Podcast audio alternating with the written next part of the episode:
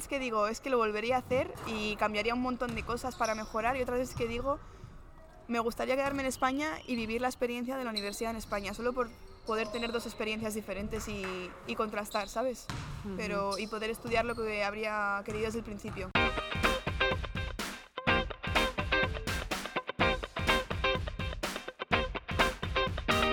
Another season in the books. The podcast featuring European professional athletes who pursue their university degrees at home or in the United States. We'll talk about the ups and the downs, the pros and the cons. We'll hear from each athlete as they share their journey through academics and athletics. I'm your host, Leslie Knight, 10 year veteran in Spain's professional basketball league, Liga Dia. Let's get to it.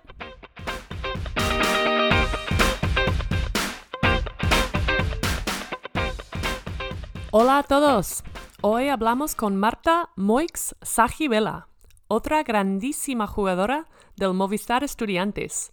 Podríamos decir que Marta nació en el propio Magariños, empezando con solo cinco anitos, pero no tardaría en irse lejos de su zona de confort, saltando por encima del charco y aterrizando en Maryland, para hacer un intercambio y mejorar su inglés. Después de un año, Marta decidió quedarse y terminar el instituto ahí en los Estados Unidos. A raíz de estos dos años y su propio empeño, Marta consiguió una beca de la Universidad de Concord en Virginia, del Oeste. Dos años después, decidió que necesitaba un cambio, y otra vez, ella sola consiguió una beca en Nueva Jersey, con la Universidad de Felician. La historia de Marta me impresionó, porque aunque ella fue muy joven, ella misma era capaz de tomar decisiones difíciles, viajar sola, representarse sola y buscarse la vida en un país donde la cultura y el idioma no eran los suyos. Buenos días Marta, muchas gracias por estar aquí conmigo hoy, aquí en Magariños, a ver si no hace tanto ruido. Gracias a ti, Leslie, un placer. Ah, Marta, cuéntame ¿Cómo es tu primer recuerdo del deporte? No tiene que ser un torneo, ¿sabes? Pero tu primer recuerdo en general. Mi primer recuerdo es cuando tenía cinco años, estar en la escuela de estudiantes de niños pequeños Ah, sí. y estar aquí abajo en una cosa que se llamaba la piscina, que era otra, otro pabellón pequeñito, Vale. y estar jugando en canastas pequeñitas con pelotas del Estu. Vale, así que empezaste con el baloncesto jovencísima, con cinco años ya. Muy pequeñitas, sí. ¿Tienes hermanos o hermanas mayores? No, mayores no. Tengo uno pequeño. Vale, así que tú empezaste seguramente mm, por tus padres o por... Por, bueno, mi abuelo era jugador profesional de baloncesto, Ah. jugó en el Estu, Ah, su hermano también, eh, fue a las Olimpiadas con España, Guau. era, era bueno y, y luego mi madre me metió a baloncesto para porque tenía mucha energía y para que me cansara. No sabía yo que tenías tanta historia con el estu y con el baloncesto y bueno, ahora es como normal que te has metido aquí jugando con cinco años y lo tienes, lo llevas en tu En la sangre. Sí, sí, justo. Llevo, luego estuve toda la vida, bueno, eh, empecé aquí en infantil, en, la- en primero de la ESO, hasta cuarto de la ESO, que es hasta cadete de segundo año, y luego me fui a Estados Unidos. No fuiste por el deporte, fuiste para estudiar y aprender inglés. Claro, o sea, la idea inicial era ir un año Ajá. a aprender inglés y jugar al baloncesto también, porque yo no quería dejar de jugar y mi madre me dijo, vale, pues cogemos una agencia que te busque un equipo de high school en primero de bachillerato y, y nada, juegas y aprendes inglés. ¿Y dónde has ido? A, bueno, a un, un colegio que está en Bel Air, Maryland, Maryland, Ajá. que se llama John Carroll. Vale, ¿y qué tal? No sé, yo soy de Minnesota, entonces soy del Midwest, pero Maryland está en la costa este. ¿Qué tal la experiencia ahí? Pues Porque hay mí- estereotipos, ¿eh? Como en España, hay estereotipos de la gente del norte, del sur, Está del claro, este. sí, sí. Y en los Estados Unidos igual. Y en la costa este tenemos el estereotipo de que son como más, eh, no quiero decir brutos, pero cutthroat. Eh, Sí. Más todo muy rápido, que Sí. les da igual pisarte si tienen que llegar a otro sitio, como que... Definitivamente, de hecho he vivido en tres estados diferentes y he notado la diferencia de norte a sur en cuanto a la amabilidad, eh, el estar atento a las otras personas. Es verdad que en Nueva York, por ejemplo, la gente va a lo suyo y Claro. ya está. en Maryland mm, yo estaba en un suburb, Ujú. entonces estaba un poco, o sea, no estaba en Baltimore, Baltimore, pero al estar allí estuve bien, me gustó mucho, me parecía, era como de película, yo veía los autobuses amarillos, como en los Simpsons, veía a la gente que traía de, um, ah, lunch bags, Ajá, como claro. en las pelis y yo, y las taquillas y todo, y yo decía, joder, es que es como una peli. Sí, sí, y vivías con una familia. Vivía con una familia de una chica que estaba en mi equipo, pero no, no estuve muy a gusto y luego me cambié al año siguiente que me quedé eh, a casa de mi mejor amiga. Ah, y fue el mejor año de mi vida. Wow. Sí, Así sí. que estuviste tu junior y senior año ahí. Exacto. Vale, vale. Es curioso porque en España la gente me dice que tiene miedo de hacer el instituto ahí porque se supone que los estudios no son tan fuertes o buenos como aquí en España. Y yo creo que es verdad. Sí. Entonces, pero tú decidiste hacer tus dos últimos años ahí.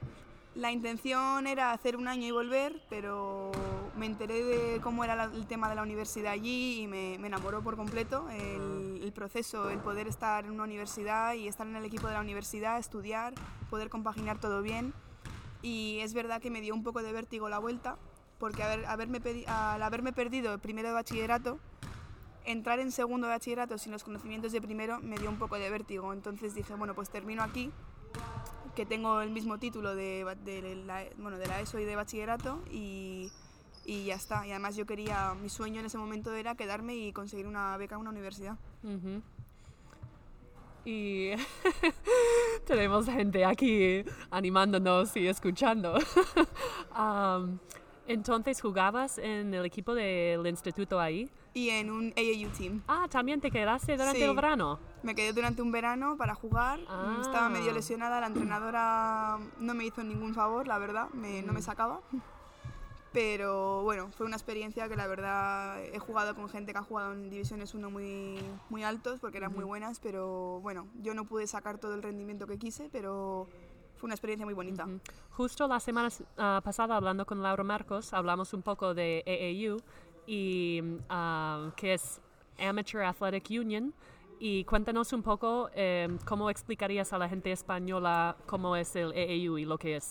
A ver, la diferencia entre España y Estados Unidos en, en cuando estás en el colegio es que en España tú juegas en un club y no juegas para tu colegio, tú juegas para el club para el que juegas.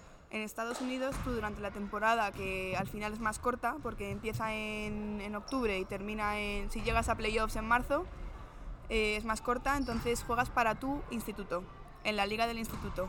Luego, para poder o sea, para que los entrenadores te puedan ver y poder tener un poco de, pues, pues viajar y que te vean en otros sitios, vas a un AAU Team, que es como un club, en el que, bueno, tiene un coste para las equipaciones y los viajes, y tú viajas y vas a unos torneos que, a ver, son una pasada, son torneos con, igual hay 10 canchas seguidas.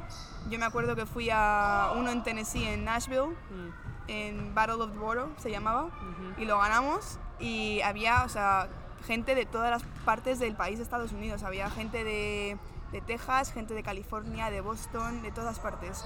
Y estaba todo lleno, yo me acuerdo de los partidos, tú jugabas y estaba, estaba todo lleno de sillas de entrenadores con carpetas. Y los entrenadores de las universidades que te ojeaban y luego se acercaban a ti. Ujú. Y la verdad es que es una pasada. Ujú. Ya, a mí me encantó mis años jugando en AU. Creo que jugué tres años y la verdad es que disfruté muchísimo. Yo me arrepiento de no haber podido incluso ir antes a Estados Unidos para jugar desde mi sophomore year, porque al final yo tenía solo un año y yo estaba en el equipo en el que estaba la chica con la que vivía. Mm. No pude elegir equipo, pero bueno, fue una experiencia y me quedo con lo bueno. Entonces ahí es mm, cuando un- una universidad te vio y empezaron a ponerse en contacto contigo o cómo fue tu proceso de, de elegir una universidad. Bueno, si te digo la verdad, tuve, tuve intereses de un par de low major, Division 1 y algunos Division 2. Ujú. Y el día que vinieron a verme, mi entrenadora no me sacó en ese partido.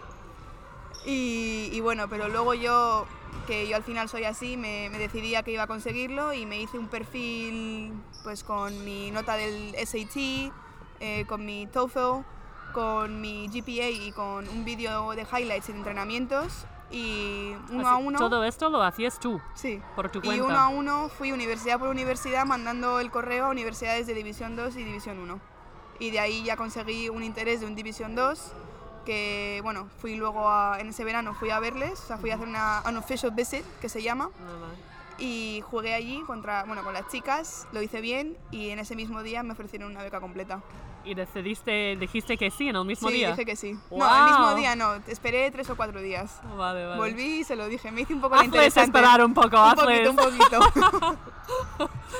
Y entonces, ¿tú sabías por tu cuenta que tenías que hacer el SAT, ACT, el TOEFL? Bueno, eh, porque de- para tener elegi- elegibilidad para ir a ser deportista del NCAA, ¿cómo sabías tú todo lo que tenías que hacer para entrar?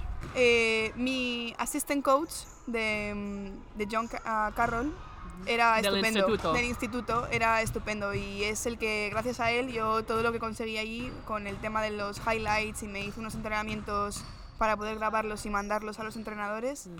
Gracias a él yo conseguí muchas cosas, me explicó lo del tema del SAT, del TOEFL y luego la oficina de internacionales también nos daba clases y mm, seminars Ujú. para, mm, para enterarnos de cómo funcionaba el tema de la universidad. Ujú. Estábamos muy informados. Muy bien, muy bien. Y, y luego fuiste y hiciste un unofficial visit, así que fuiste por tu cuenta En tren. eh, a en Amtrak. Ah, claro, desde, Desde, Maryland. Desde Washington, D.C. Ah, vale, claro. Entonces no tenías que venir desde España, ya estabas ahí. No, ya estaba allí, ocho horas de tren, Tú sola, yo sola. sin padre, sin madre, tú Sin sola. nada, yo sola. ¡Wow! Me recogieron en la estación, me enseñaron la universidad y bueno, me quedé a dormir allí esa noche. Jugué al día siguiente, bueno, no, jugué ese día, eh, fui a cenar con ellos, me ofrecieron la beca. Ellos, la los entrenadores, y también las jugadoras. Dos o- jugadoras, dos seniors, well, two future seniors, they were juniors.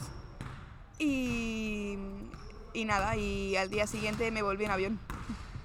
Wow, es que yo estoy flipando un poco porque cada persona con quien hablo tiene una historia diferente y el hecho de que tú fuiste tú sola a una universidad a hacerte, yo qué sé, la entrevista y enterrarte un poco y tomar la decisión tú sin padre ni madre ni nadie, ni tu tío, eh, nadie. ole tú, ¿eh? Ole, ole. Bueno, es verdad que mi, mi madre estuvo muy pendiente, y mi padre también estaba muy pendientes y hablaba con ellos por teléfono y les contaba. Mi madre, de hecho, cuando se enteró de que no volvía a España, dice que lloró, Claro. pero, pero bueno, era lo que yo quería y, y dijo que adelante. Ajá. Entonces tú ya sabías lo que querías estudiar, eh, porque yo sé que este tema también es un poco difícil para las niñas que están em- pensando en ir ahora y las que han vuelto de homologar, de todo esto. Pues si te digo la verdad, me cambié de major dos veces Ah, porque yo quería hacer fisioterapia, quería ser fisio, pero allí fisioterapia como tal no existe, existe un doctorado. Entonces me dijeron que hiciese athletic training, pero aquí no se convalida y hay muchas, muchas horas de clínica y de práctica. Y mi segundo año de athletic training me, me agobié y me cambié. Hice un semestre de educación física, no me gustó y dije, bueno, voy a hacer biología, que sí que se convalida en España, se homologa, es complicado, pero tiene salidas. Y además, si me quedo en Estados Unidos, puedo con bi- biología, que es lo mismo que pre-physical therapy, puedo hacer tres años de, de doctorado, si consigo hacer un, ser un grad assistant somewhere. ¿Y cómo te enteras cuáles carreras mm, valen para los Estados Unidos y valen para España? Eso la verdad que hay que agradecérselo a mi madre que se ha ido al ministerio un par de veces en España y me ha dado la información. Hay que es complicado porque si no lo sabes, si no tienes esa, esa información, tomar una decisión sin saber eh, no es peligroso porque al final es una educación, pero yo por ejemplo tengo la espina clavada en haber estudiado fisioterapia y no descarto hacerlo en un futuro. Tengo mi carrera de biología, tengo mi máster, pero si al final veo que no me llena o lo que estoy haciendo ahora mismo no me llena, pues ade- adelante.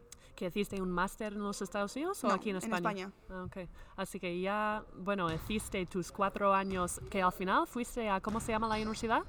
eh, a Concord. Dos años y luego me transferí. Ah, Hice un transfer. Bueno, bueno. Eh, hay más de la historia. sí, sí. Entonces, Concord, ¿eso está dónde? En West Virginia. West Virginia. Vale, así que desde Maryland a West Virginia, hiciste dos años ahí y luego te fuiste a New Jersey. New Jersey. Vale. Y te cambiaste porque, bueno, no sé si quieres hablar de ello. Sí, o- sí, me cambié porque yo soy una persona de ciudad, me gustó mucho mi primer año, el segundo bueno, pero tener que depender de todo el mundo para moverte, no poder tener que depender de un coche, el aeropuerto estaba a dos horas y media y no era internacional, era, estaba muy en medio de la nada para mi gusto, me hacía falta civilización, yo al final soy de Madrid, si quiero me puedo ir andando a sitios, puedo coger el metro, puedo coger... Pero había un campus con Sí. supermercados y No, estos- no, el supermercado estaba a 15 minutos en coche, Ah, Walmart. pero tú tenías... Amigas, tenía amigas, muchas amigas Menos que me mal. llegaban.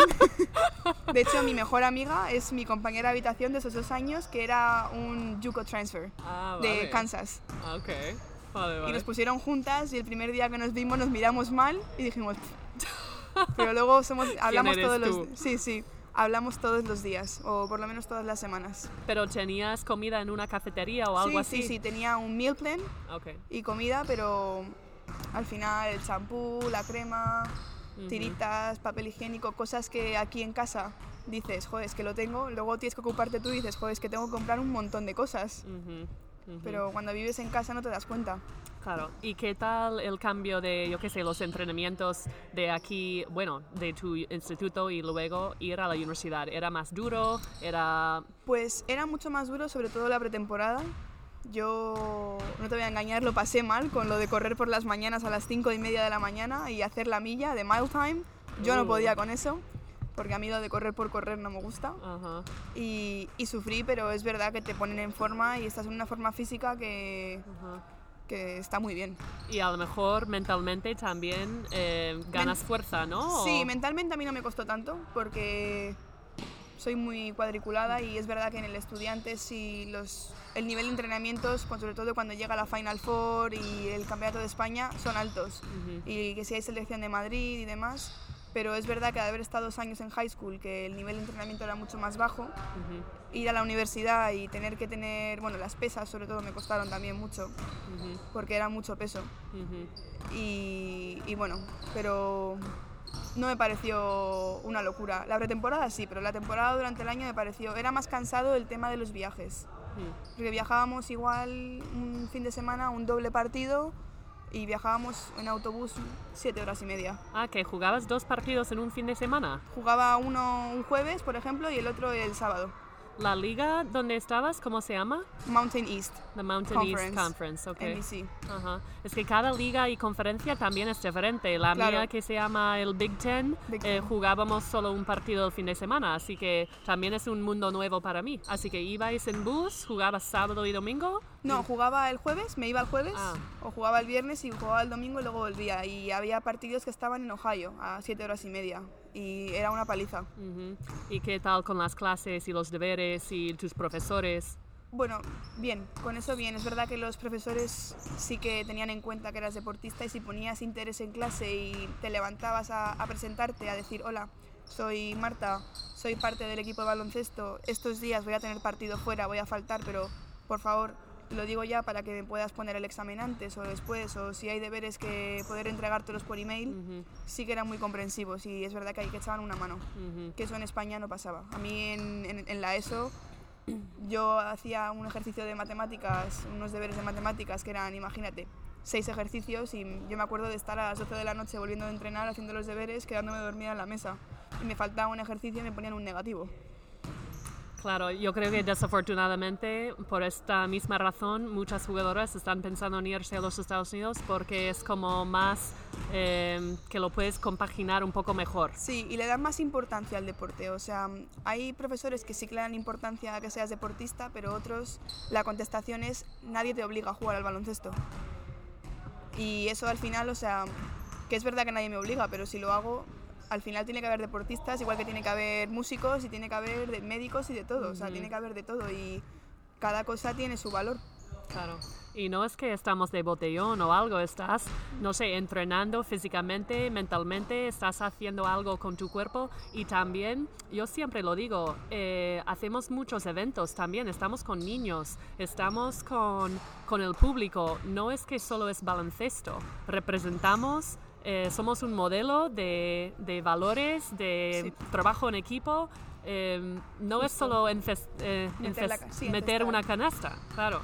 Pero mucha gente no entiende de... no lo entiende y no entiende em, que al final una niña, o sea, una infantil en este club o en Canoe, un club de alto rendimiento, eh, esté haciendo un esfuerzo que los demás compañeros no están haciendo y no, no se les valora. Que hay profesores que sí, ¿eh? yo tengo, he tenido profesores que han sido magníficos, pero hay otros que no, los no lo valoran y, y no te ayudan y, y que igual pinchas en un examen porque estás cansado. Yo me acuerdo que me dormía en todas las clases de por las tardes porque no podía con mi alma. Y yo tenía profesores que no me despertaban porque decían, es que pobrecilla. Aquí... En España. Ah.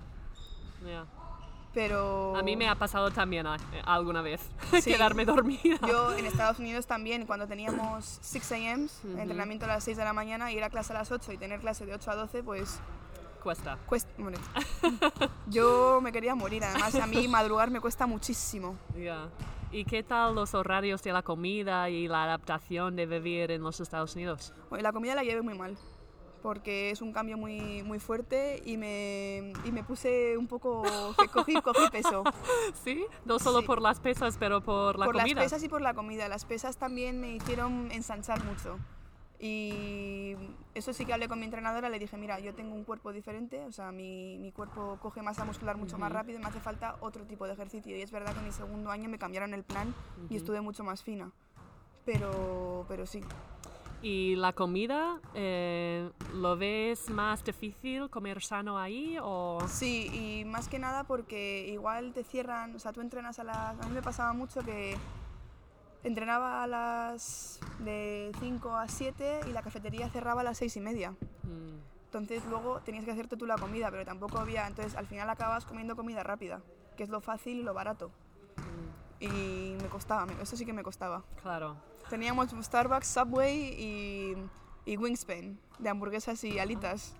Así que muy sano no era. Ajá. Bueno, entonces después de tus dos años ahí en Concord, lo digo bien, Sí, Concord, Concord. ah, decidiste cambiar de universidad. ¿Y cómo, y este proceso cómo fue? Pues lo hice sola también.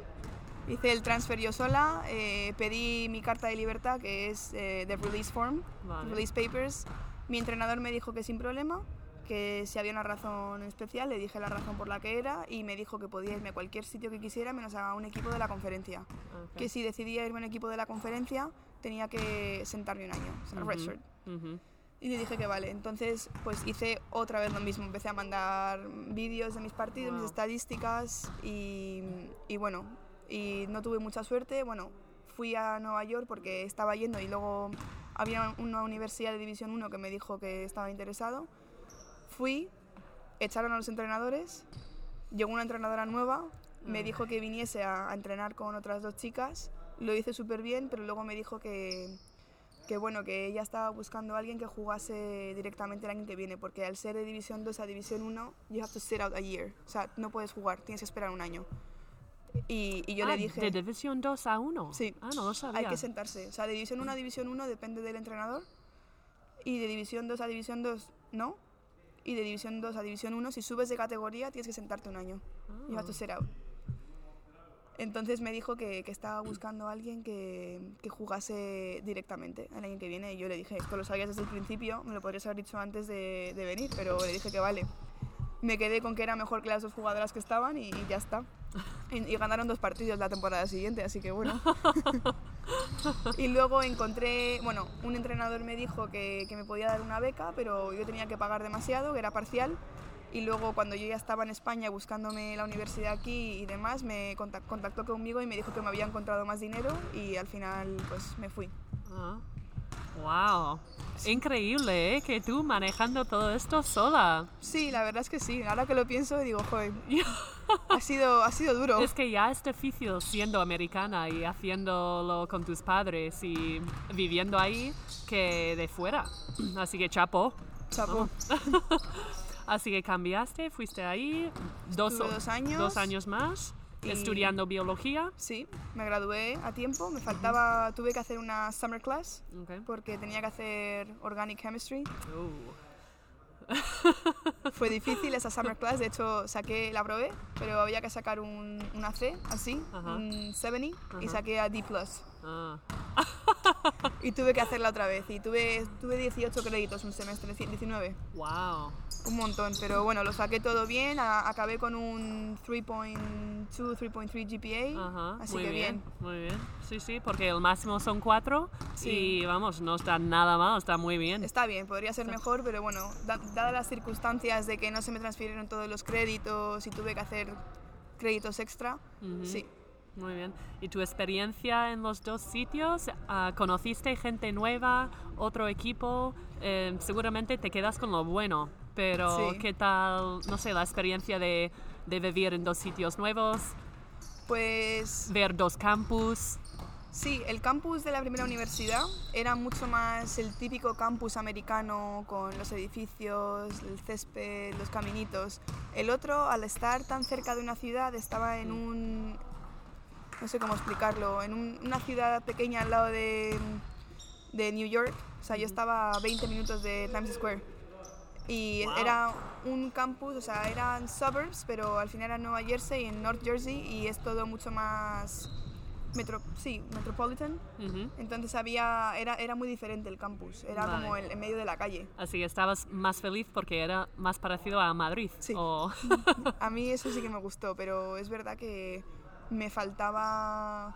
Bueno, el gimnasio de la otra universidad era mejor que este, por ejemplo, pero me gustaba mm, también el tema de los viajes, el, el más lejano era Filadelfia, y eran dos horas. Ah, Y eso al final puedes ir y volver, y- sí, sí. Bueno, Así que bueno. pues muy bien, así que hiciste la graduación ahí, lo típico de tirar el gorro. Sí, sí, lo y- hice en high school y en, y en, y en la universidad. Ajá, ajá, muy bien. Vino mi padre a la graduación y mi madre a la senior night. Ah, qué bonito el Senior Night. Sí, fue bonito, sí, aunque Que nos hacen ganaron. como una celebración para todas las Sí, que... es, es muy bonito. Me parece que es un detalle que, que en España se debería de copiar, Mm. de alguna forma. O sea, hay cosas que los americanos hacéis muy bien y esas cosas son las que hay que copiar. Mm, Hay que copiar lo bueno, no lo malo. Claro, no hacemos todo bien, eso está claro, pero, claro, pero lo que se hacéis cosas- bien hay que, hay que reconocerlo. El tema de los deportes lo hacéis muy bien. Mm. Entonces volviste a España Volví. y ahora estás ahí con homologar tu carrera. mm, Sí, tengo, mm, tengo un título apostillado ah, para poder hacer el máster, pero no tengo la carrera homologada todavía, tengo que ir al ministerio. El máster lo he terminado, me falta el TFM, que es el trabajo de fin de máster, que lo iba a entregar en diciembre, pero por cosas de la universidad nos han dado mucho tiempo y no, no tengo tiempo de hacerlo en un mes, así que lo voy a entregar en junio. Vale. ¿Y la, el choque cultural de volver había o no había? Bueno, ha sido o- durísimo. Sí. Yo le paso fatal, pero, pero, pero bueno, ya se me ha pasado, estoy muy contenta, me encanta volver a estar en casa. Al final decidí volver porque allí estaba sola. Tenía amigos, tenía muy buenos amigos, pero al final tu familia está aquí, tus amigos de toda la vida están aquí, tu casa, tus La padres, tortilla, la tortilla, el jamón, los percebes. ya, que son muchas, muchas cosas diferentes. Claro. Y, y el clima, no sé, porque ahí en... Hace un frío horrible. Pero bueno, volver y luego el haber podido volver a, a jugar en el- al básquet en el club donde me he formado, a casa, volver a casa, al final lo he agradecido mucho. El año pasado fue más, más difícil la adaptación, estuve muchos meses sin jugar, luego, bueno, tuve más problemas, pero este año estoy muy contenta y estoy muy feliz. Estoy, vamos, relocada con estar aquí y, y contentísima. Bueno, me alegro mucho. Yo creo que lo bueno de España es que, claro, tú ya cuando tienes 22 años y ya no estás en la universidad, todavía tienes oportunidad de seguir jugando, que en los Estados Unidos no hay, porque si no te fichan en la WNBA, pues adiós muy buenas, no tienes opciones realmente. No, hay ligas, pero no, no son tan serias. O sea, aquí al final tienes una liga profesional, que es la Liga Femenina 1, otra liga como que es la que está por debajo, que es Liga Femenina 2, y la Liga Nacional, que se puede considerar la tercera mejor liga en España, que no es ni Liga 1 ni Liga 2, pero te da la oportunidad a poder estudiar o terminar tu máster o trabajar y jugando a un nivel bastante alto también. No tan alto, pero que se Sí, puede sí. mejorar y, y hay mucha competición. Ujú. ¿Y tú, si tenías que hacerlo todo otra vez, eh, lo harías? ¿Tu Pues lo he pensado varias veces y hay veces que digo, es que lo volvería a hacer y cambiaría un montón de cosas para mejorar y otras veces que digo, me gustaría quedarme en España y vivir la experiencia de la universidad en España, solo por poder tener dos experiencias diferentes y, y contrastar, ¿sabes? Pero, y poder estudiar lo que habría querido desde el principio. Pero no sé, no puedo volver atrás, así que me quedo con lo que tengo y me quedo con lo bueno de todo. Ujú. Ya, porque al final es verdad que muchas veces hablamos de las cosas buenas, que aprendes inglés, que es una experiencia nueva, aprendes, conoces una cultura diferente, eh, pero también la gente tiene que estar consciente de que también es duro y no hay es tan fácil. duros. hay momentos que son fáciles y todo es genial y hay momentos en los que dices, ¿qué hago aquí? ¿Qué estoy haciendo aquí? ¿Dónde está mi madre? ¿Dónde está mi padre? Sobre todo yo me fui con 16 años y yo había veces que decía, pero vamos a ver, si es que no me sé hacer una tortilla. Mm, Me dijeron que tenía que ponerme la lavadora yo sola y yo no había puesto una lavadora en mi vida. y aprendí. Y ahora, por ejemplo, me- le- le- yo le he dicho a mi madre que me quiero poner yo mis lavadoras porque sé cómo me las quiero poner yo. Claro, has madurado muchísimo, me Mucho, imagino. Sí, de hecho he podido, he sido capaz de sacarme las castañas del fuego yo sola y Claro. con eso es con lo, que, con lo que me quedo, que al final soy muy, o sea, no, yo no quiero usar esta palabra, pero autosuficiente de cuando si me hace falta algo pido ayuda, pero sé que yo sola puedo conseguirlo. Sabes, sabes usar tus recursos y Claro. eso está, vamos, muy bien. Em, te iba a preguntar, ah, las cosas más difíciles, ¿crees que te han pasado o que te costaron más de adaptarte ahí? ¿Cuáles eran? Em, pues yo diría que, bueno, el idioma al principio. El idioma fue difícil porque el no poder comunicarte con alguien igual que te comunicas aquí es difícil. Cuando me lesionaba, eso lo noté mucho cuando estaba Ah. fuera de casa y cuando me ponía mala también, porque al final están tus padres, te llevan al médico, te traen, allí dependes de una tercera persona que te pueda llevar en coche, de una tercera persona que es tu familia de acogida. Y los momentos en los que, o sea, yo diría que las cosas no salen tan bien como tú esperas, que tienes que conseguir, o sea, si algo no sale bien y no funciona, tienes que, pues lo que te he dicho antes, sacarte tú las castañas del fuego y hacer que funcionen. No están mamá, ni papá, ni tu entrenador para arreglarte las cosas. Efectivamente, yo creo que es muy importante, yo creo, hacer los visits, lo- la- las visitas para conocer a tus entrenadores, aunque cuando les conoces por la primera vez van a estar súper majos y simpáticos. Y, pero por lo menos les ves cara a cara porque al final vas a estar ahí, puedes estar ahí cuatro años y quieres saber que la gente es buena y que te van a cuidar. Justo. Yo eché un poco de menos un, un mentor que me hubiese dicho, tranquila, todo va a salir bien y que me hubiese guiado un poco más en el tema de la búsqueda de universidad, porque al final yo me fui a la universidad que me hizo la oferta, pero me habría gustado poder estar en un equipo de AAU donde yo hubiese podido jugar minutos para poder coger, eh, conseguir más ofertas e intereses. Y luego que alguien me hubiese contado también un poco lo que era un Yuko, por ejemplo, porque yo creo que dan una oportunidad de desarrollo que un Division 2, por ejemplo, no. O sea, al final tú vas a un Yuko y hay gente de primero y de segundo año. Pero si vas a un NCA2 o un NCA1 tienes a gente de primero, segundo, tercero y cuarto año. Y tienes a toda esa gente tu posición por delante. Pues el mundo de los yucos no conozco mucho, así que es común que la gente vaya primero a un yuco, gana experiencia y luego... Está empezando a ser común ahora y yo, la gente que conozco que lo ha hecho, le ha ido muy bien. Luego han tenido ofertas en División 2, incluso División 1 y luego han llegado su Junior Year y Ready to Play. Han podido jugar porque al final estás compitiendo con gente más o menos de tu edad y de tu nivel. En mi, en mi caso, por ejemplo, yo llegué y yo jugué mi, mi freshman year, pero al final tenía a tres, tres seniors por delante mío. claro. Que al final los minutos de esas seniors, pues a no ser que yo llegue y haga maravillas, el- además el, mi entrenador era muy, muy cuadriculado para eso. El tema de la experiencia la llevaba muy a rajatabla. Ujú.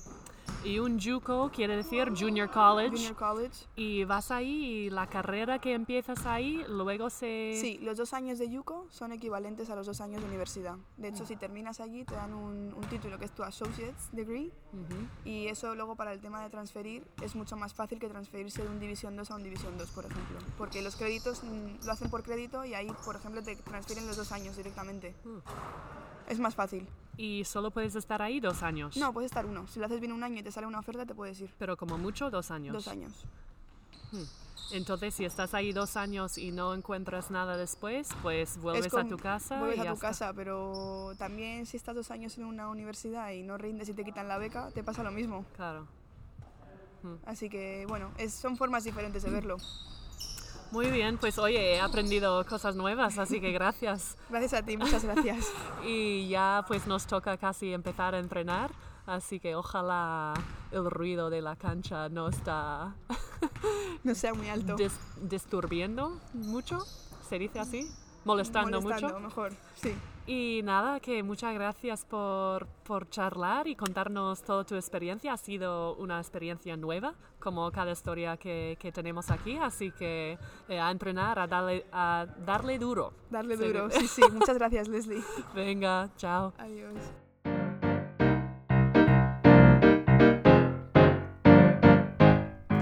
La historia de Marta Moix Sajibela. Una historia completa de subidones, bajones, cambios, triunfos, amigos. Vamos, que te quitan lo bailao, Marta. Me gusta lo que Marta dijo hacia el final de la entrevista sobre las cosas difíciles de su estancia en los Estados Unidos. Antes de ir a vivir a otro país, hay que mentalizarse. Estar malita sin tu familia o estar lesionada sin los mimos de tus seres queridos no es nada fácil. Pero al final, los momentos duros te enseñan a ser como Marta, autosuficiente, fuerte y capaz de seguir adelante con los recursos que tienes. Creo que hemos aprendido todos gracias a Marta y su experiencia en los Estados Unidos. El mundo de los Junior College es un mundo desconocido para mí, pero parece ser una vía interesante para considerar a la hora de pensar en ir a los Estados Unidos para estudiar y para jugar. Bueno, aquí os dejo. La semana que viene puede que escuchásemos a otra jugadora del Movistar Estudiantes. ¿Quién será? Que tengáis buena semana.